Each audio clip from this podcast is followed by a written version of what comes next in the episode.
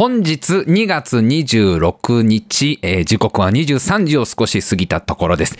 タイムマシン部のラジオ生放送の時間になりました。お相手を務めさせていただきます、白井亮でございます。そしてもう一人、AD 笠原くんです。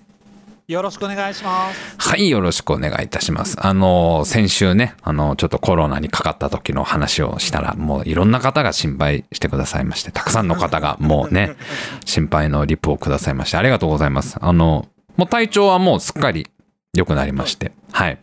もう結構、ええ、先週の時点だとちょっとまだね、息苦しさみたいなのが残ってたりしたんですけど、えー今日はね、あのちょっとお腹痛いっていう、もう安定の体調ですよね、なんていうか。うんいつも通りの。いつも通りの、ええ、ちょっと今お腹壊してるっていうのがデフォルトだからこれが俺の。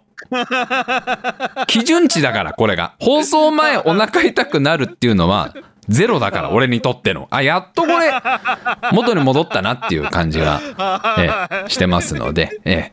まあまあちょっとね、まあ健康に気をつけながら今後も頑張っていきたいと思います。あのーちょっとテレビの話なんだけどさ、まあテレビっ子だって話ちょいちょいしてるから、まあいろんなテレビ見てるんだけど、前にこのラジオの、えー生放送終わった、あえっと違うな、生放送のこの本放送終わった後に、えっ、と、タイムマシン部の帰り道っていうおまけみたいな放送やってんだけど、そこでちょっと触れたテレビ番組で、うんジョブチューンっていう番組が好きだっていう話をしたと思うんだよ。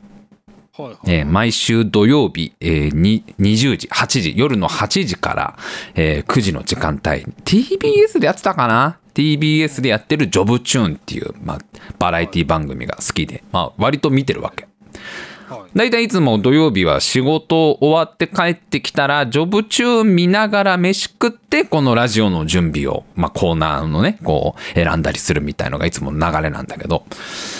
で、このまあ、どういう番組かっていうと、あのまあなんかいろんなコーナーがある、ありながらも、まあメインのコーナーが、まあほぼほぼこの番組を占めてて、えーっとね、なんかね、有名なそのファミリーレストランとか、有名なコンビニ、まあ例えばローソンとかファミマとか、まあファミレスだったらガストとか、まあそういうもう、もう本当身近なそういうコンビニとかの商品を、一流の料理人の方々が審査するっていうコーナーがあるの。はいはいはいはい。で、まあこれがまあ俺も大好きで、このコーナーが。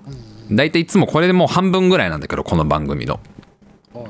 で、なんかこう、いつも料理人、料理人も一人じゃなくて、なんか7人ぐらいね、その道のプロの、もう、本当大御所みたいな、シェフとか、パティシエの方が出てきて、で、例えばその、じゃあなんかセブンイレブンのスイーツ、えトップ10みたいのが出てきて、それを一個ずつ審査員の方が食べて、まあ美味しかったら合格の札を出すわけ。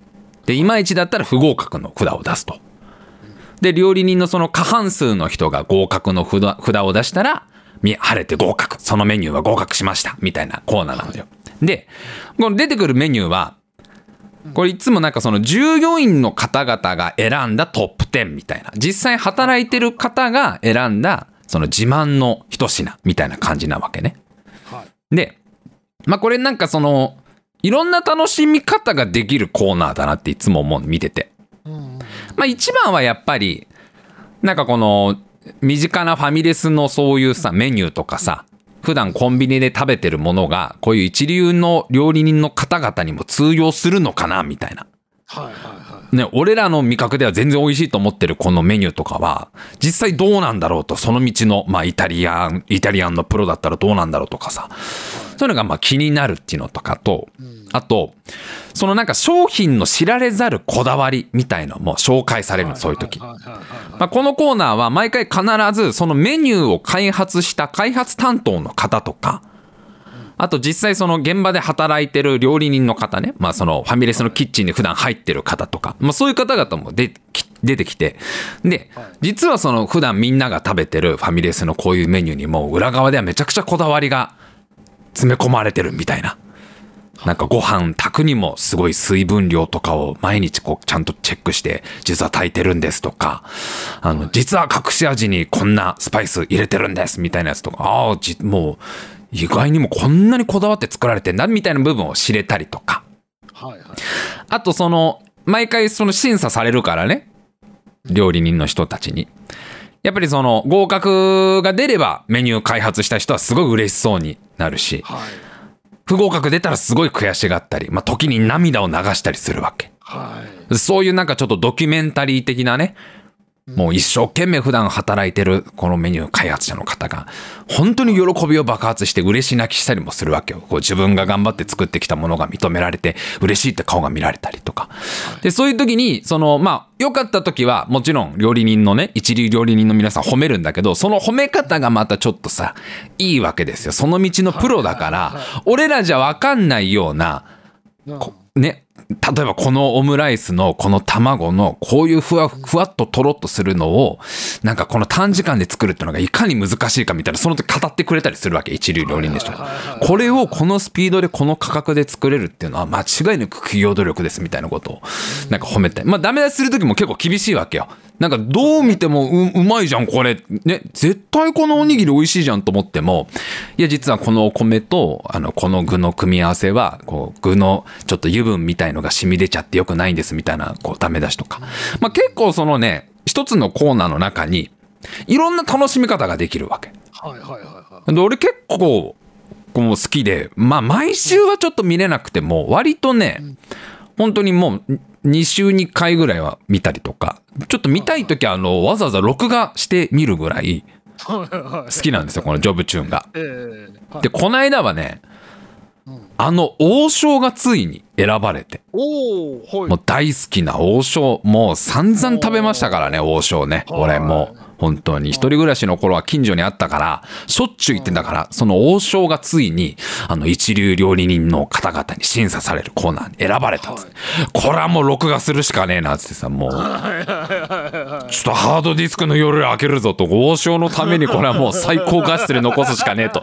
我らが王将がもう蹴散らすに違いないと思ったからもう王将だからなぜだって。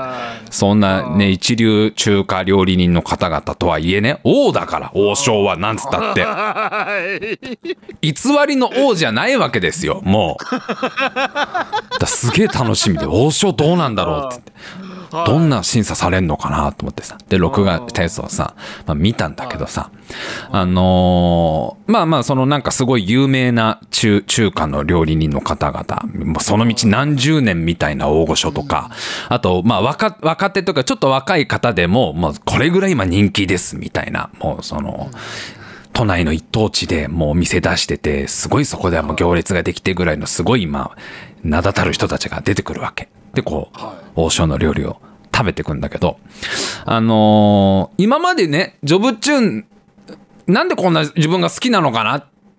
と思いながらまあ見てたりしてて、まあたとまあ、さっき言ったようなそういうこういいろいろんなこだわりが見れたりとか人の喜んだり悲しんだりする顔があってドラマがあったりとかいろいろ思ってたんだけどこの王将会を見てどうして自分がこの「ジョブチューン」って番組こんな好きなのかっていう一番の理由に気づけたっていう話で。あのーやっぱりね王将まあどの料理が出てきてもまあまずうまそううまいじゃんだってもうそもそも両王将って本当にどれ食っても。だからもう王将のしかもトップ10に入るようなメニューだからまあ出てくるたんびにうーわめっちゃうまそうってもう思わずこうよだれが出てくるような映像。もう味も結構覚えてるから自分もさ。うわもう絶対これ天津飯とかうまいうまいよ。絶対うまいもんこんなのってこれ出てくるわけ。で出てきたらうまそうなんだけどただそこはちゃんとこれ演出がさやっぱ入るわけ。テレビだから。はいはいはい。これ出てきたらその審査をする一流料理人の皆さんはまず最初にちょっと難しそうな顔とかしなきゃいけないわけよ。いきなりこれうまそうって顔しちゃダメじゃんやっぱりそこは。一流料理人は審査するわけだから。そうだね。だからこうなんかこう料理がこうね出てくるたんびに「ん?」みたいなこう「おや?」みたいな顔したりとか。はいはい。あと、ああ、なるほど、この料理出しますか？みたいな顔とか、まあ、いろんな顔を皆さんするわけ。これ多分、えーあの、事前にディレクターの方から多分言われてるんだと思うよ。どんなに今お腹ペコペコでも美味しそうな顔しないでくださいって。もしかしたら今日のために皆さん昨日の夕ご飯から抜いてるかもしれませんけど、もう、あの、酢豚の香りに美味しそうな顔は絶対しないでくださいって多分言われてるから、どの料理が出てきても、まあ、いろんなリアクションするんだけど、はい。なんかね、王将会はね、ちょっとその演出がね、行き過ぎてたというか、多分料理人の皆さん気合が入りすぎてたのかな、ちょっと。新しいメニューが出るたんびに、うん。まあ、例えば、その、えーと、酢豚とか天津飯とかさ、まあ、チャーハンとか新しいメニューが出るたんびに、はい。なんだこれって顔するわけ、もうちょっと。でもさ、ちょっとおかしいじゃん、それって。だって、中華料理の達人なのに、はいこれは？みたいな顔ちょっとする人もいるわけ。あの、全員じゃないんだけどね。全員じゃないんだけど、あおや？みたいな顔の中に、あえ？これご飯ですか？みたいな顔の人もいちゃって。それはちょっと行き過ぎなんじゃないの？みたいな。そうなっちゃうと、あの、誰呼んだんだ今日みたいな空気になっちゃうから。なっちゃうね まあまあでもまあしょうがないね。そこはね。一流料理人さんはだってさ、料理のプロであって、別にバラエティのプロじゃないから、その、ね、リアクションのプロじゃないから、まあちょっとそこはやりすぎちゃってても、まあしょうがないんだろうな、みたいな。まあまあでもいい、いい顔の料理人をまた揃えてるから、みんなそれぞれいい顔するわけ。ああの、全然微動だにしない人もいるわけ。あ、じゃあはい、もう淡々と食べますよ、みたいな顔の人もいるわけ。で、はいまあ実際いろんな料理出てきてさ、じゃあどうぞ皆さん食べてくださいってなるんだけど、はいあのーこないだの王将会はね、まあ結構これ毎回ちょっと近いんだけどね、特にこないだの王将会感じたのはね、料理実際食べるってなった時に、まずその中華料理人の皆さんが、めっちゃこう料理の匂いを嗅いだりするわけ。これはわかるじゃん。まあね香りがいいかみたいな匂いを。そうこうエビチリに鼻近づけたりして、こう匂いを嗅いだりするわけ。はいで、一通り匂い嗅いだら、めっちゃちょっとずつ食べんだよ。もうほんと、あーエビちょっととか、もうあのー例えばニラレバ定食みたいの出たらさ、もうほんとその、レレバー一本だけをちょっと、ちょっとずつ、こう、じーっと見ながら食べるみたいな。はいで、また、そーっと箸を戻して、こう、なんか中を、こう、なんていうの、いろいろこう探しながらみたいな感じで、こういう具材はど入ってんのかなみたいな感じで、こう探しながら、ちょっとずつちょっとずつ食べて、一個ずつの匂いすごい嗅ぐわけ。この感じすげえなんか見たことあんなと思って見ながら。この匂いを嗅いだり、ちょっとずつ食べては少しこう躊躇したりとか、なんだろうな、みたいな顔しながらこう食べてるのを、どっかでこれ見たことあんなと思ったのが、分かったんだよね、この間。はいこれは、うん初めて人間から出されたご飯を食べていいのか躊躇する猫ちゃんに見えるわけ、すごく。あの、よく猫ちゃんの保護猫の動画とかで見るとさ、初めて出されたそのご飯を、まずなんだこれですごい匂い嗅ぐんだよ、猫ちゃんって。まずこれを本当に食べていいのかなみたいな。食べ物なのかなみたいな。すごい匂いを嗅いで、で、めっちゃちょっとずつ食べるわけ、猫ちゃんって。やっぱり警戒してるから、最初は。猫にしか見えないのよ、もう料理人の皆さんが。もう そ、途中でそれに気づいちゃったら、あもうだってさ、餃子とか出てきたら餃子のこの皮を開いて中のあんだけ食べたりするんだよ、それ一流シェフの人人は。で、それはなんかその料理人の人後から説明するわけ。そのなんかめちゃくちゃこの餃子美味しかったから、その美味しさの秘密が皮にあんのか中のあんにあるのかをちょっと知りたいってこう言ってるんだけど、ただその様は完全に子猫なのよ、もう。あの 餃子を初めて食べる。相当こう、どうやって食べるかもまだわからない猫ちゃんたちが、あ相当食べるっていう風に見えてきてしたらだんだんさそのさっきまですっごいもうちょっとこわもての気難しい顔をしている料理人のね皆さんがさもう眉間にしわ寄せながら食べてる皆さんがさなんかそのもう猫が化けてるんだとしか思えないわけ。こっちはもうなんかあの 猫の恩返し的な話で なんかこう。もともと猫だった皆さんがなんかこう恩返しにしに来てんのかなみたいな。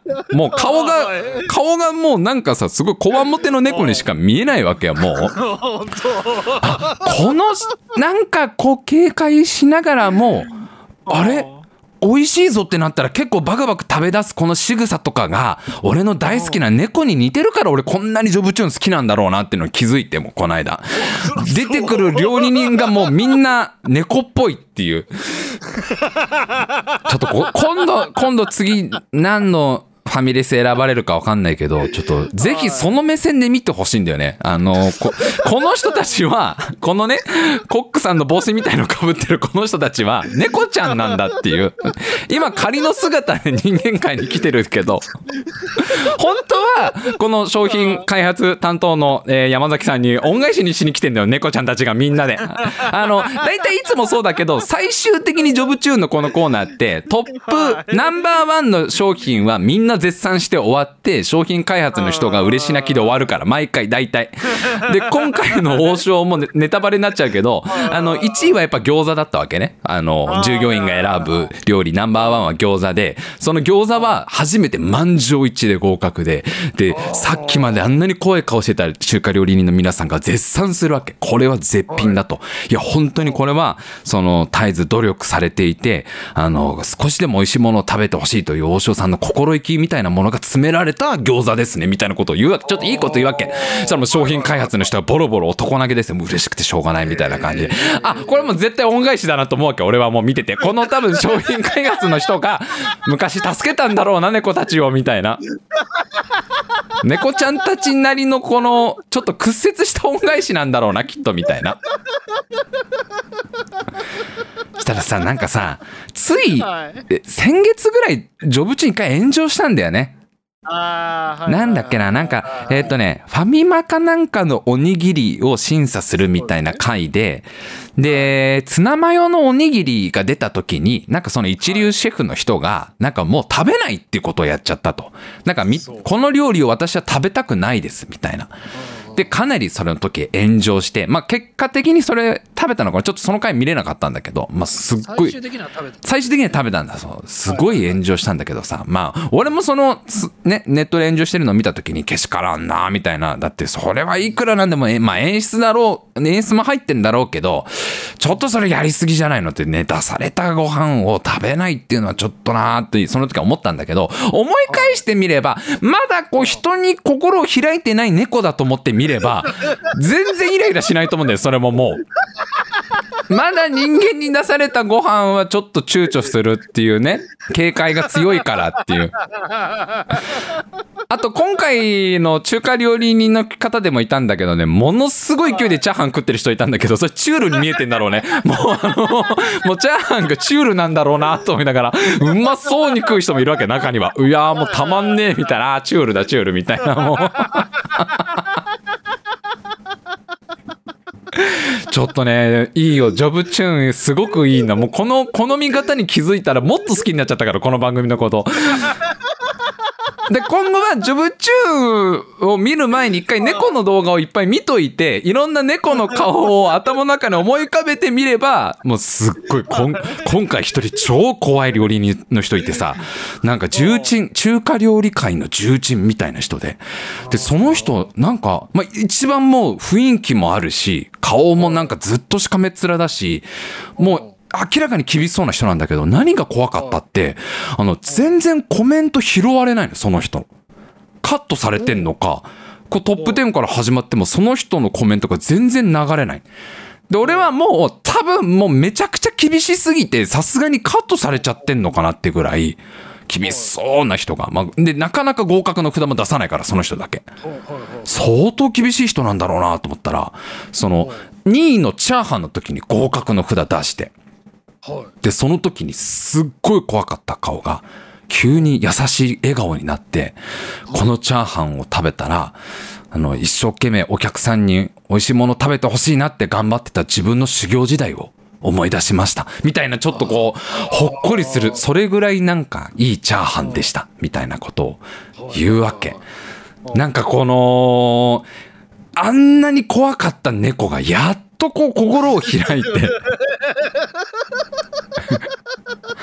あの、日当たりのいい公園でのんびり過ごしてた、あの、いつもね、ご飯をこうくれる人を待ちながら過ごしてた、あの、穏やかな日々を思い出したよ、みたいな。あ、いろいろあった猫ちゃんが、やっとなんかこう、チャーハンで、チャーハンというチュールで、チュールのようなうまさのチャーハン、なんだ、ちょっと褒め方が難しいけど、やっと心開いてくれたんだ、みたいな感じになるから、ちょっとぜひね、あの見てください、皆さん、ジョブチューンね。別に、別にジョブチューンから宣伝費とか一切もらってないですけど、あとこの見方で正しいのかも分かってないですけどね。共感難しいです。難しいですかね。ちょっと見れば分かりますんでね。あと、王将めっちゃ行きたいっていう、もう、あれ、あもうこの間見てから王将行きたくてしょうがないっていうところで、えー俺の一番のおすすめは、あの、天津チャーハンですね。あチャーハンの上に天津のあんかけが乗ってるやつはめちゃくちゃうまいんでね、ぜひ食べに行きましょうって別に王将からも何にももらってませんけどってところで、それでは今週も参りましょう。タイムマシン部のラジオ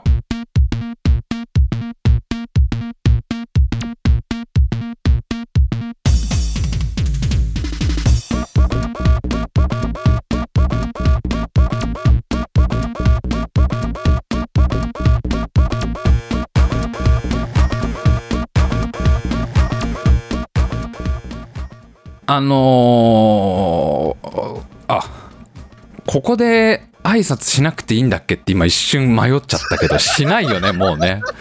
してないね。してないよね。今、あれ？ここで挨拶してたっけって今一瞬ブレましたけど、もう忘れてるのかもしれないね。お休み、2週間ぐらいお休みしちゃったからね。あのーそう、前回さ、実は音楽流れてなかったんだよね、ここね。実は。聞き、聞き返して思い出した。そう、聞き返して気づいたのよ。前回もうずーっと喋り通しちゃったから、い一度も音楽挟まなかったんだよなっていうので、今、一瞬ラジオのやり方完全に忘れました。こう、もう自分で。あのー前、前々回、まあ前回がそのコロナでちょっと倒れてましたっていう話をして、その前の回に、あの、ヒロアカにハマってるっていう話したと思うんですよ。ひあの、僕のヒーローアカデミアっていう、まあ漫画。まあ俺はアニメの方にハマったんだけど、アニメにハマってるって。で、まああの後ちょ、ちょっとずつ見つ見続けて、あのーこの間無事に全部、今出てるアニメは全部見終わったんですよ。あの、今年の、なんか秋ぐらいにまたやるのかな。まあ、ちょっとそれまで楽しみにしてよっていうので。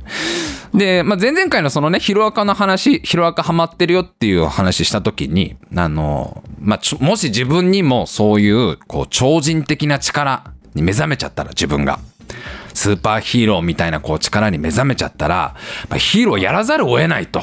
そうなったらもう、ね、自分がもしスパイダーマンみたいな力、朝起きて、そういうのが身についてたら、もうこれはやっぱりヒーローにならなきゃいけないと。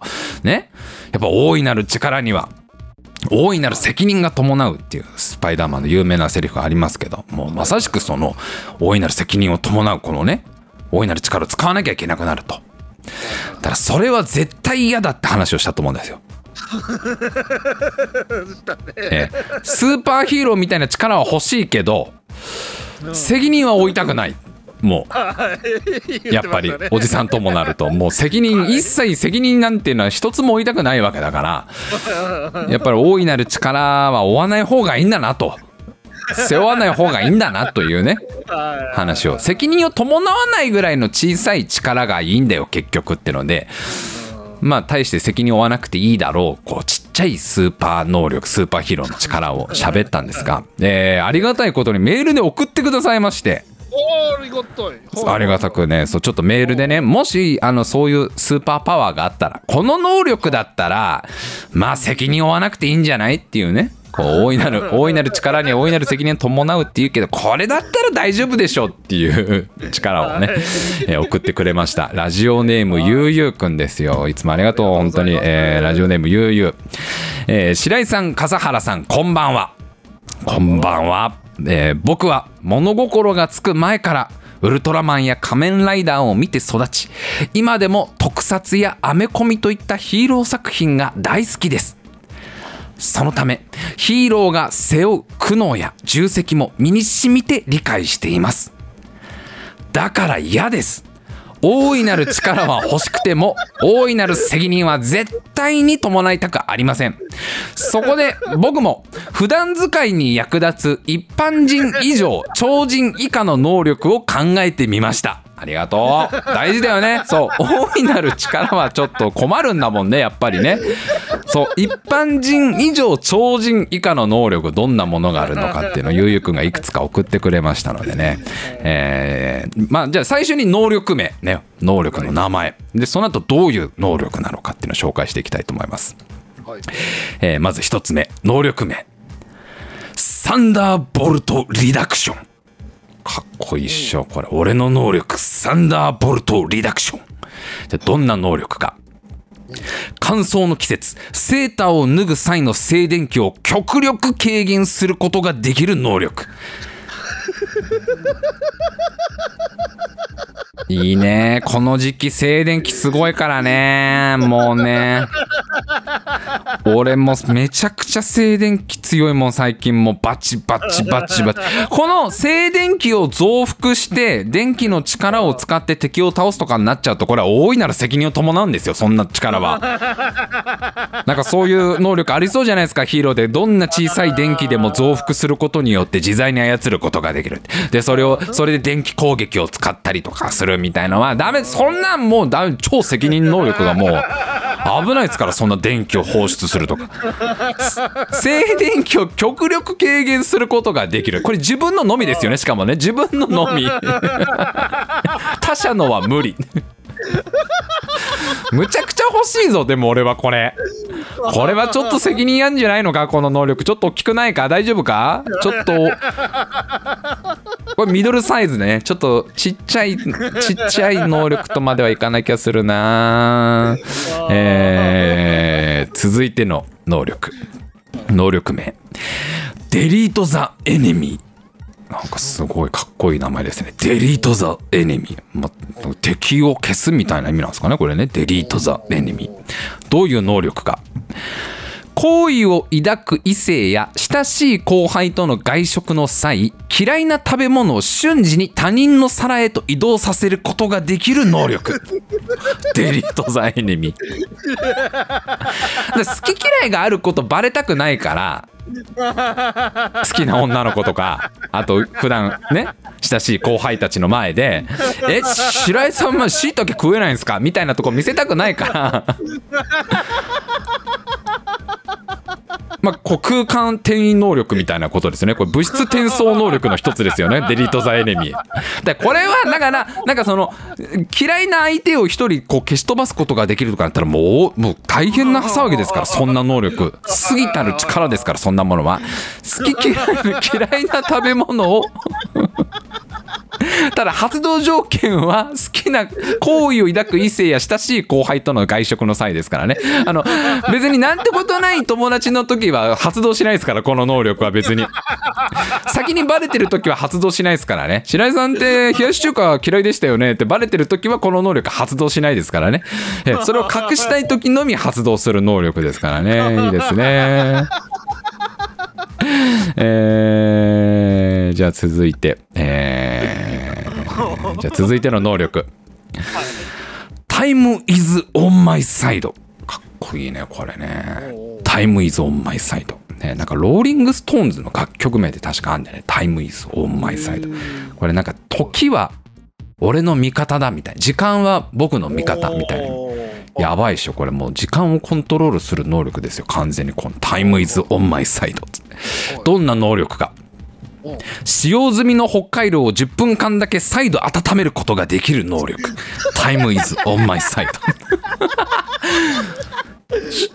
この10分だけ10分だけを繰り返すみたいな10分切り抜かれた10分をもう一度再生することができる能力とか強すぎるからそんなの。そんなのなんかもうジョジョのラスボスっぽいもんその能力。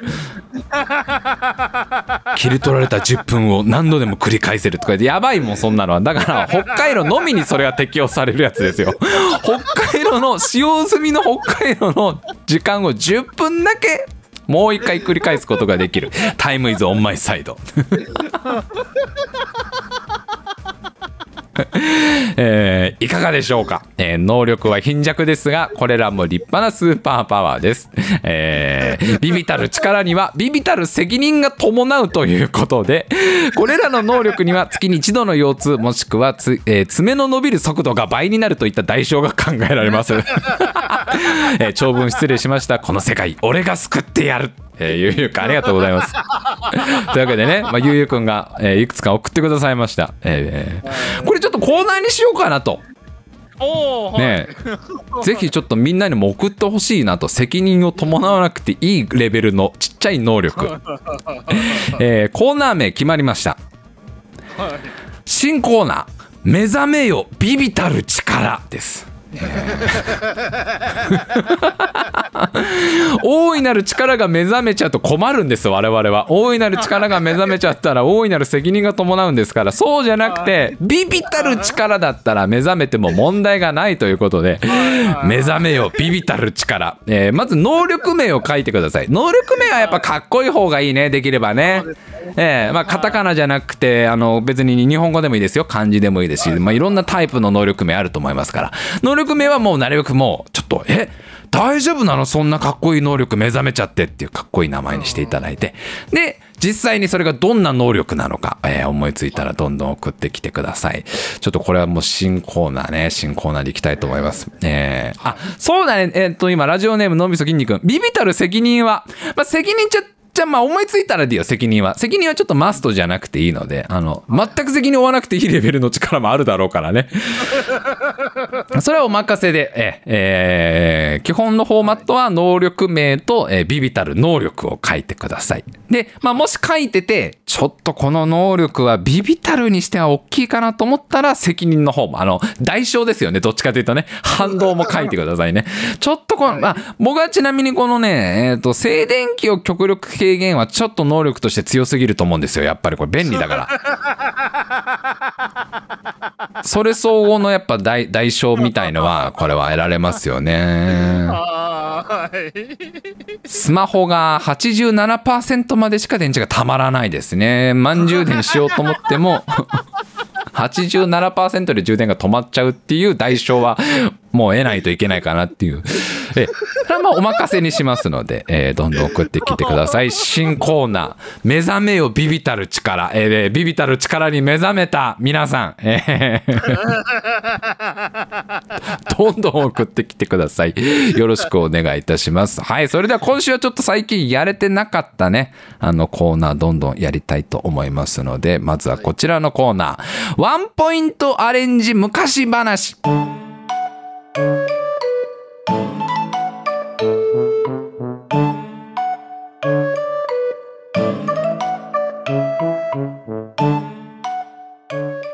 い、えーこのコーナーは昔話のワンポイント。一箇所だけをアレンジして、えーちょっと違うお話にしてみようというコーナーでございます、えーたくさん投稿いただいております。どんどん紹介していきましょう、え1通目。ラジオネーム竹彦。昔話はかぐや姫。おじいさんおばあさん育ててくれてありがとう。実は私火星に帰らないといけないのとかぐや姫は言いました。指さした向こうが見えねえんだよちっこいから火星は。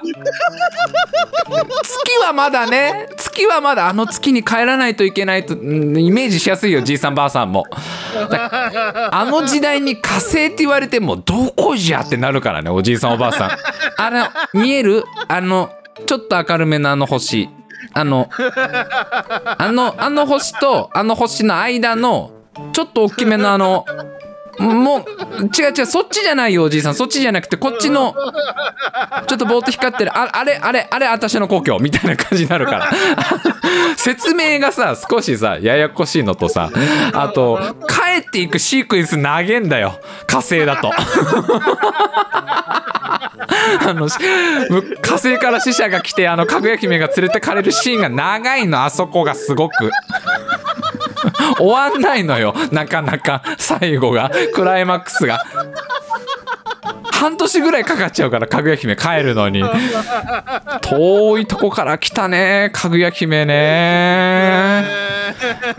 えー続いてラジオネームゆうゆう昔話は浦島太郎。亀は浦島太郎に。助けてくれたお礼ですと告げ彼を竜宮城に連れて行きました。そこで浦島が目にしたのはフォトショップにも描けない美しさでした。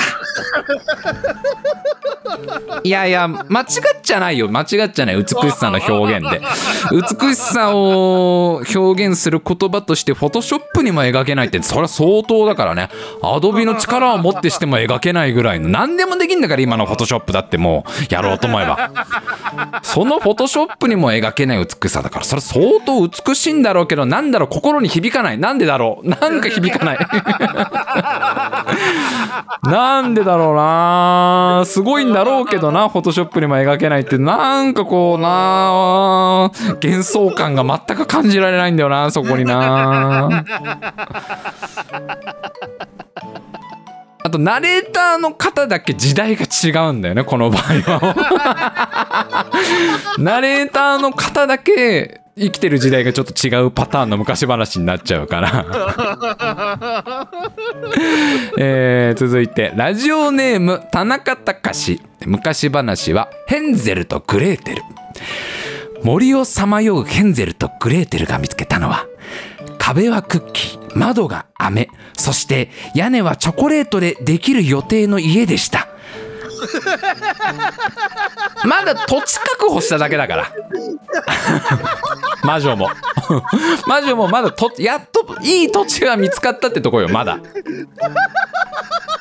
やっといい土地を抑えられたわ。やっとだわもう。まあこれぐらいのまあね駅からはちょっと歩くけど駅からはあまあ歩くけど近所にバス停もあるし、まあ、いざとなったらバス使えばいいし。ほらもう角地。角地だしもう角地。日当たりいい。すごく日当たりいいしね。建築条件なしだからね。自分の好きな建築会社で建てられるし。いいいい土地見つけたんだろうな。いいいい土地をな。これから建設予定だからね、ええまあロッテとか森永に注文すんのかな？注文住宅森永です作るのかな？ななんかあのあれでしょ？境界線みたいのだけ貼ってあるんでしょ？書いてあるんでしょ？あのエンゼルとグレートあれ？で建設予定地みたいなのが書いてある。札だけ札だけ刺さってんでしょ？多分そこにね。いや土地探しが大変だから。すげえわかるよ気持ち。魔女の気持ち。すっげえわかる。いやまあほんとずーっと探してっからねもう家ね。ほんと マンションも戸建ても含めね。いい土地ってほんと出てこないからね。えー続いて、えーラジオネームカニパン。昔話。北風と太陽。北風は太陽に言いました。あのネズミの着ぐるみを脱がせた方が勝ちだな何の話でしょうかねこれね。ネズミの着ぐるみって何の話かちょっと僕は分かんないですけどなんで急にネズミが出てくるのかもよく分かんないですけどね、うん。全然なんかね昔話なのに全然夢も魔法も関係ない話にこれなってませんかね。ね急に着ぐるみ着ぐるみなんて言っちゃうのはちょっとね。ええ どこの国の話か僕は全然わかりませんけどね。別に。えう浦安とかじゃないでしょ？これ別に北風と太陽が戦ってたの。戦ってたのは浦安とかじゃないんだよね。これはね。大丈夫だよね。あのどうなんでしょう？脱がせた方がある意味負けになりますよこれ 脱がせちゃった方があの法廷では負けますよこれ完全に、ええやめといた方がいいと思いますけどねこの戦いね。え太陽さん二度と見ることができなくなる気がするんですよね。あんあんな大きいところと戦っちゃったらね。結果的に誰が一番怒られんだったら太陽ですからこれねえーというわけでじゃあ最後、えーラジオネームあるかも。昔話は浦島太郎。竜宮城から戻った浦島は乙姫からもらった玉手箱を開けました。中には元気な赤ん坊が入っており浦島は赤ん坊に玉太郎と名付けました。こっからもう一個続いちゃうパターンだよね浦島太郎からの。玉太郎ね。元気な玉太郎が生まれました。玉太郎がすくすく育ってみたいな。ね。お腰につけたパイの実一つくださいなっつって。動物たちが。オラウータンとハゲタカとサーベルタイガーがお供になるってすごいすごい強い。すごい強そう。なんかなんかジャングルブックっぽい話になった急に。急にジャングルブックっぽくなったけど急急に。急にジャングルブックかライオンキングみたいな感じになっちゃったけど。倒しに行くんですよね。そう。ゴブリンのゴブリンの巣をね。ゴブリンの巣を倒しに行くんで 玉太郎が。はいというわけで、えー昔話のワンポイントアレンジしてみようというコーナーです。まだまだ募集しております、えー思いついたらどんどん送ってきてください。よろしくお願いいたします、えーそして今週はもう一個。もう一個コーナーいきますよ、えー白井さんうちで働きませんか？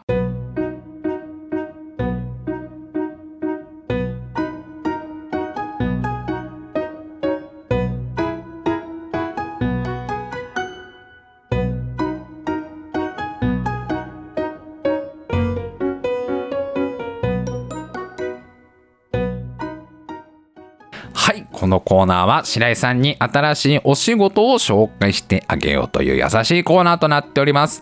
えー今週もたくさんね、オファーいただいております。ありがとうございます。それではどんどん紹介していきましょう。1通目。ラジオネーム、竹彦。会社名、株式会社、レンタルファミリー。いいですね。株式会社レンタルファミリー。どんなお仕事でしょうか？業務内容。弊社は必要に応じ、家族役の役者さんを派遣する会社です。白井様には、孫に頼られたい老夫婦に対する孫役をお願いします。現状はコロナ禍ですので、電話のみの対応です。ばあちゃん、俺だよ、俺のようなフランクな感じでお願いします。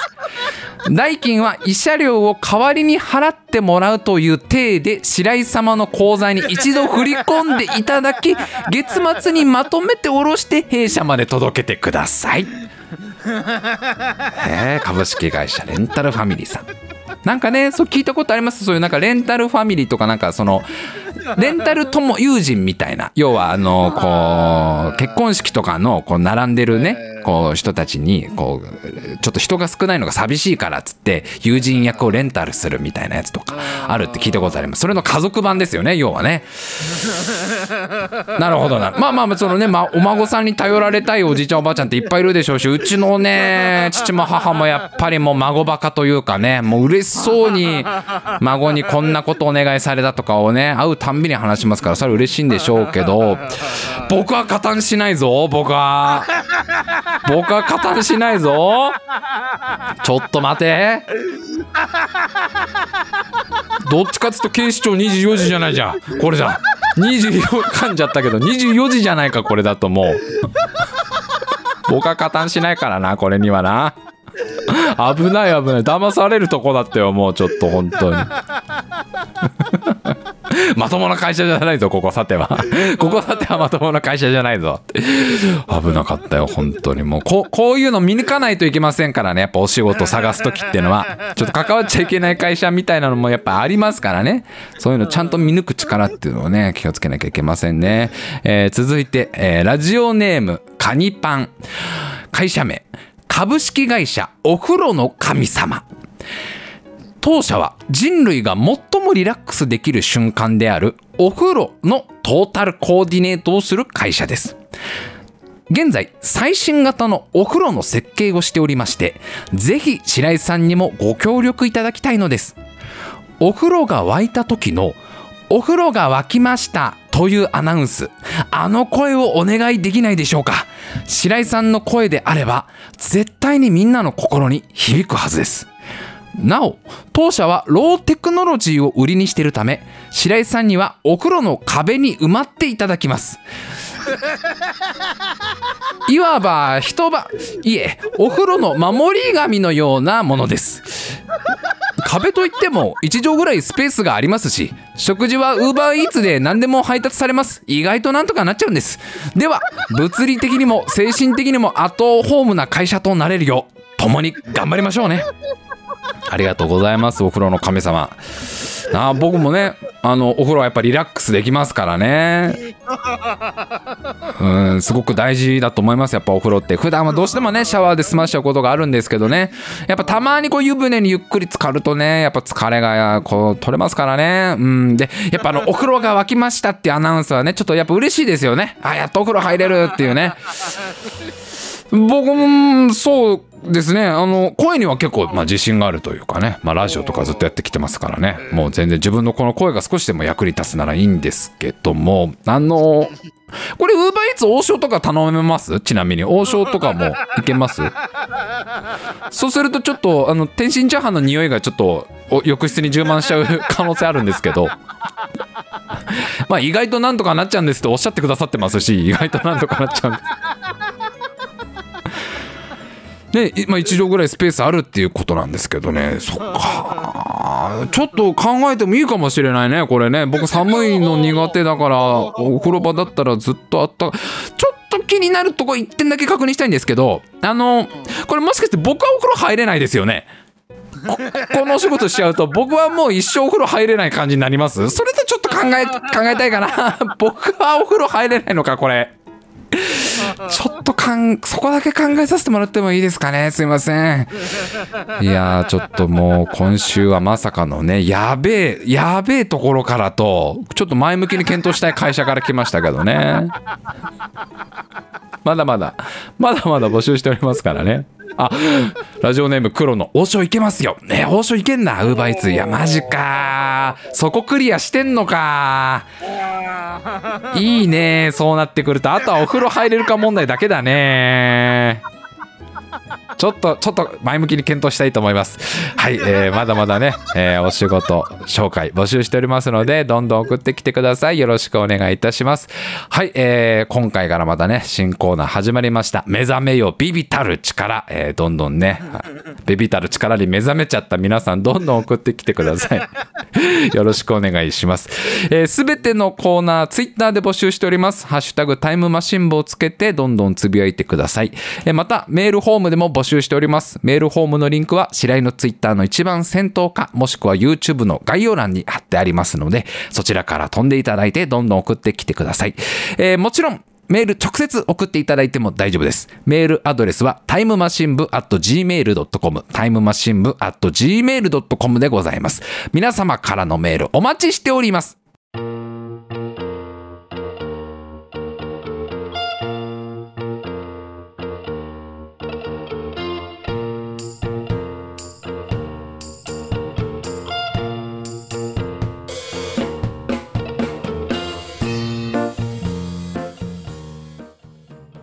あの最近目覚めた力一個だけあってさこれは俺が望んだ力だけどな。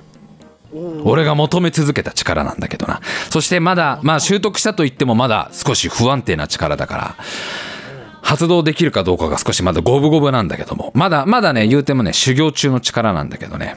あのー、指パッチンできるようになった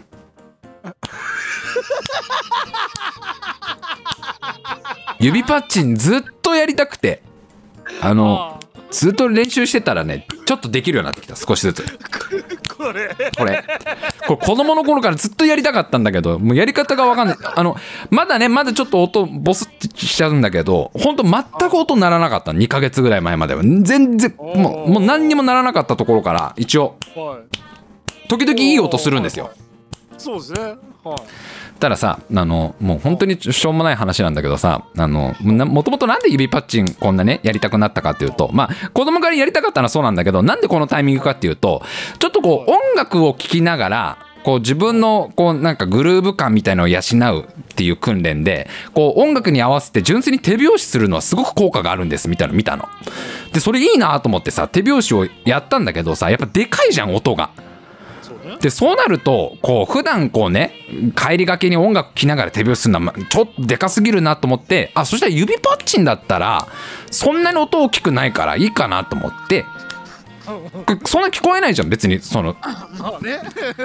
で俺帰り道結構周り人あんまいないからこうやっていいなと思ってさちょっと練習になるかなと思ってやったんだけどさ。でこの間その指パッチンをこうしながらねこう帰り仕事帰ってたのよずっとでずっとノリノリでこうやってまあ、バックビートってこうさ200目と400で指パッチンしながらさ書いててもうねノリノリで書いてたらさ10分ぐらいしてからかな。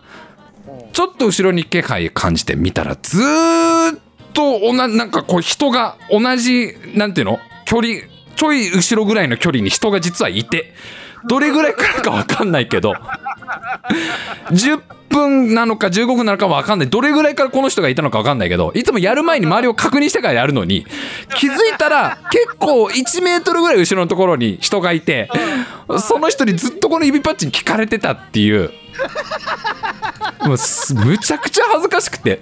でもそこでやめたらもっと恥ずかしいと思ったから。そう。もうしょうがないからその後駅までずっと指パッチンしながら帰ったっていう。あ、もうやばい、時間ないえー、タイマー新聞のラジオは毎週土曜日23時からの放送です。次回、次回も3月だね、3月5日土曜日23時からとなっておりますんで、ぜひぜひお越しください。